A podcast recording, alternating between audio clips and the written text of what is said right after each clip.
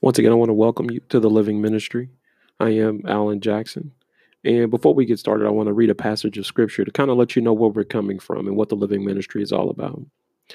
And it reads from Ephesians chapter 4, verses 11 through 13. It was he who gave gifts. He appointed some apostles, others to be prophets, others to be evangelists, others to be pastors and teachers.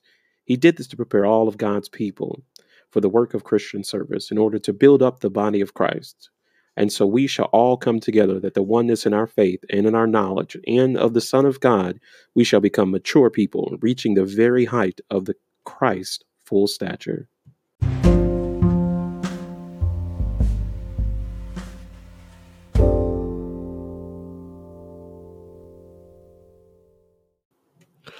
You know, the most interesting part of that scripture is basically that God sent the ministers down to inspire the people to be the ones to minister to others. You know, we go in our everyday lives talking to people at work, in the grocery store, at home, in church. We don't realize that we're technically ministering to those people. We're reaching out to them, giving them some type of new life. And surprisingly, they watch and listen to everything that we specifically do. And because they watch and listen to every specific thing that we do, they are learning the way of how someone who is supposed to be Christ like is supposed to act. And they use that as an example of whether they want to go to church, seek help from someone who is in a religious position. And we don't tend to think about that every once in a while. I know when I first started preaching, I didn't think about that. That wasn't one of my main concerns. All I wanted to do was preach, preach, preach, preach, preach. But also, I had to live the life that I was preaching about. I knew I was called. I knew I was called since I was 16 years old but I wanted to live my life the way I wanted to live it. And God showed me a whole other way. It wasn't meant for me to live the life that everybody else wanted to live, which to me was, it blew my mind. Uh, absolutely, positively blew my mind that I couldn't be like everybody else. You know, I wanted to go out and hang out with my friends, and I did you know, we wanted to go do this and go do that. And even in those moments, there was a small, still voice saying, This is not you. This is not who you're meant to be. Now, every day is a learning lesson, and I understand that. but when God talks to you like that, you need to listen because it's not who you're meant to be. Those people, you know, I grew up in the church, haven't left the church I've gone through some ups and downs. I've had some church hurt um, in some places. And you're bound to have some church hurt in one place or another. There's always going to be something that's going to stop you or push you away from doing what it is that God told you to do. And uh, believe it or not, within those times, God is still telling you to go and seek Him so you can find the answer. Go seek Him and He'll give you the information that you need. And trust me, He will give you every piece of information that you need. I always go back to the story of when I told my pastor in my home church um, that I wanted to be a minister, or that God called me to be a minister. It's like, go back, go home, sleep it off. And I'm like, no, I know what God told me. And it's not, you know, like I walked into Denny's and somebody looked at me and said, "Hey, son, you look like uh, you're gonna be a minister one day." No. Again, like I said earlier, I've known since I was 16, and that's one of those specific things to where God already told you what you were supposed to be. And it always brings me back to one of my favorite old gospel songs. Is Lord, I'm running, trying to make a hundred, but 99 and a half won't do. Um, you know, I try to live my best life at that time. Try to go out and again hang with my friends and be one of the guys and do this and do that. And always come back to this one story. I mean, I'm a minister and I try to be as real as possible. Yeah, I was out there, you know, partying and stuff with my friends. And at one moment, I just kind of froze. It was just me and God talking one day. And he's like, You're to do this, but you're not to enjoy it. Like, what do you mean? I'm not going to enjoy this. I'm just out hanging out with the guys. He's like, No, you're not enjoying it now because this is not where you're meant to be. You're meant to be with me. And I'm like, I go to church every Sunday. He said, You know, you were called. You were called because I have chosen you.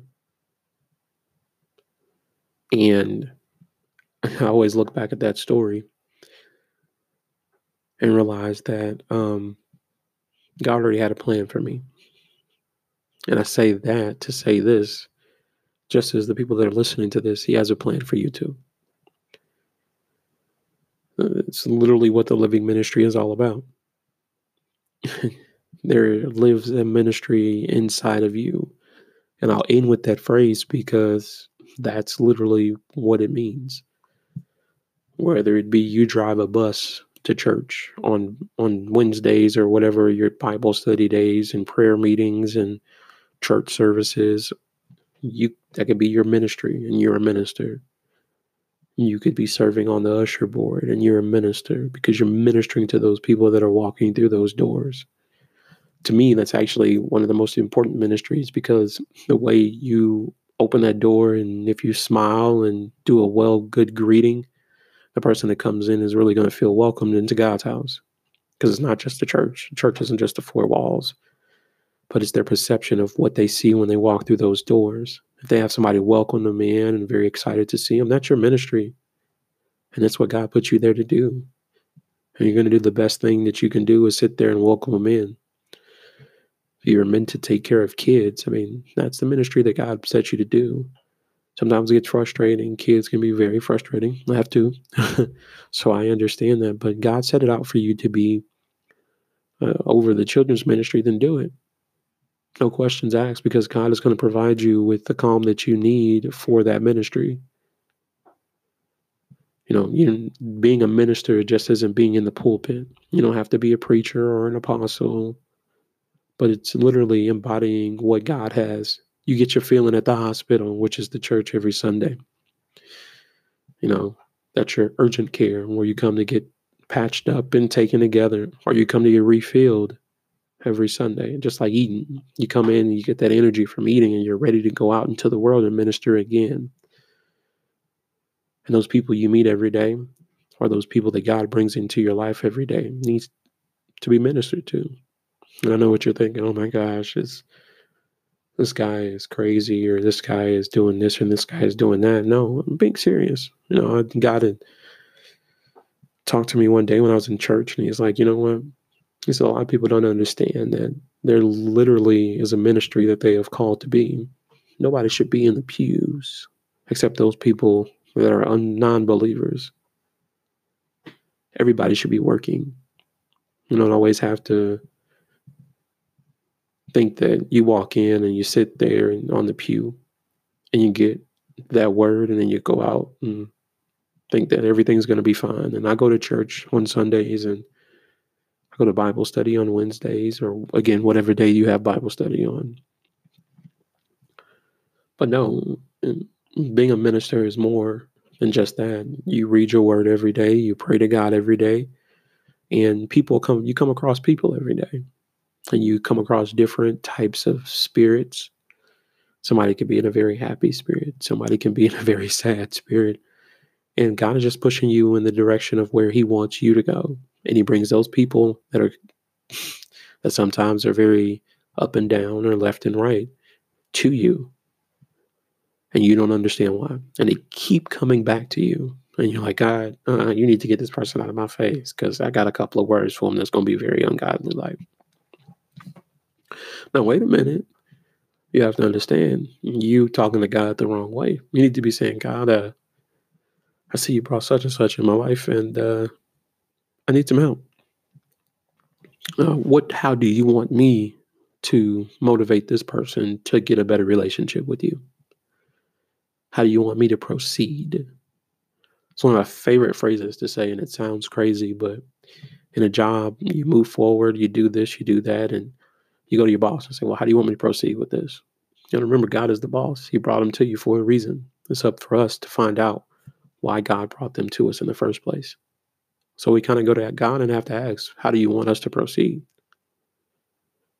How do you want me to move forward with this, God?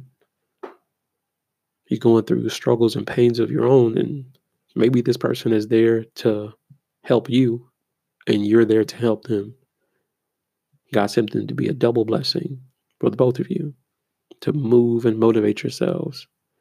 And you don't understand that because you're so infuriated by this person being annoying or just you don't have time for for that day or they just ugh, too much for you. And I get it. I've seen people like that. Um, used to be a time in my life where I got to bring people in my life, and I'm like, "What are you doing here? Like, who are you, and why am I the one that needs to deal with you?" Like, or I didn't even know that God's the one that brought them into my life. I was like, "Yeah, I'm cool. These people are coming to me and asking me all these questions and doing this and doing that. And then I started slowly understanding that this was for the ministry, not for me. And I start changing the way I start talking to these people or changing the way I presented myself to these people because it wasn't for me to understand why God brought them in my life. It was for me to ask God, how do you want me to proceed? And, you know, I think the biggest thing that everybody gets wrapped up is is the verbiage of a minister. We generally look at a minister again. I touched on this a little bit earlier. We think of a minister of music or the pastor or the associate ministers or associate pastors or that's not all what ministry is about. The scripture just told us exactly what it's about. He sent the apostles and pastors and preachers and the teachers to us but those people are teaching us how to be better ministers on an everyday level. And even as a child, we still go out to those people and we minister to them. And it's funny because as I sit here, I remember going out and helping people. Now, as a minister, I, I realize that it's, it's not just those four walls in the church that people need help. There are people in our everyday lives that are out there struggling and going through situations within themselves and they don't understand why they're going through. And you're in their life for a reason, whether you're an associate, enemy, friend, loved one. It looks like they're crying out for help. And instead of us leaving them alone, we could be praying for them. We could giving them some encouraging words to get through, giving them something to move closer to a relationship with God. You know, some people don't mind you asking them to pray with them or pray for them. It just takes the time out for you to say, hey, if you don't mind, you want to pray with me? Because you just can't do all the praying. They have to do it with you too. And if they're a non believer, if they don't mind you praying over them, maybe that'll allow them to move closer because at that moment, they may feel God's spirit and understand that this isn't just a joke, but it's real. That God is who He says He is, and He will do anything for His kids because He loves us. I mean, who can say that somebody else died for them on a cross, rose on the third day morning with all power in their hands? I can't say that. And I'm sure most of the listeners can't say that either. Because God is who He says He is. He will always come through for us. Even when it's dark, even when it may seem that there's no light out there, He will always come through for us. And by us standing up and being the ministers that God told us to be,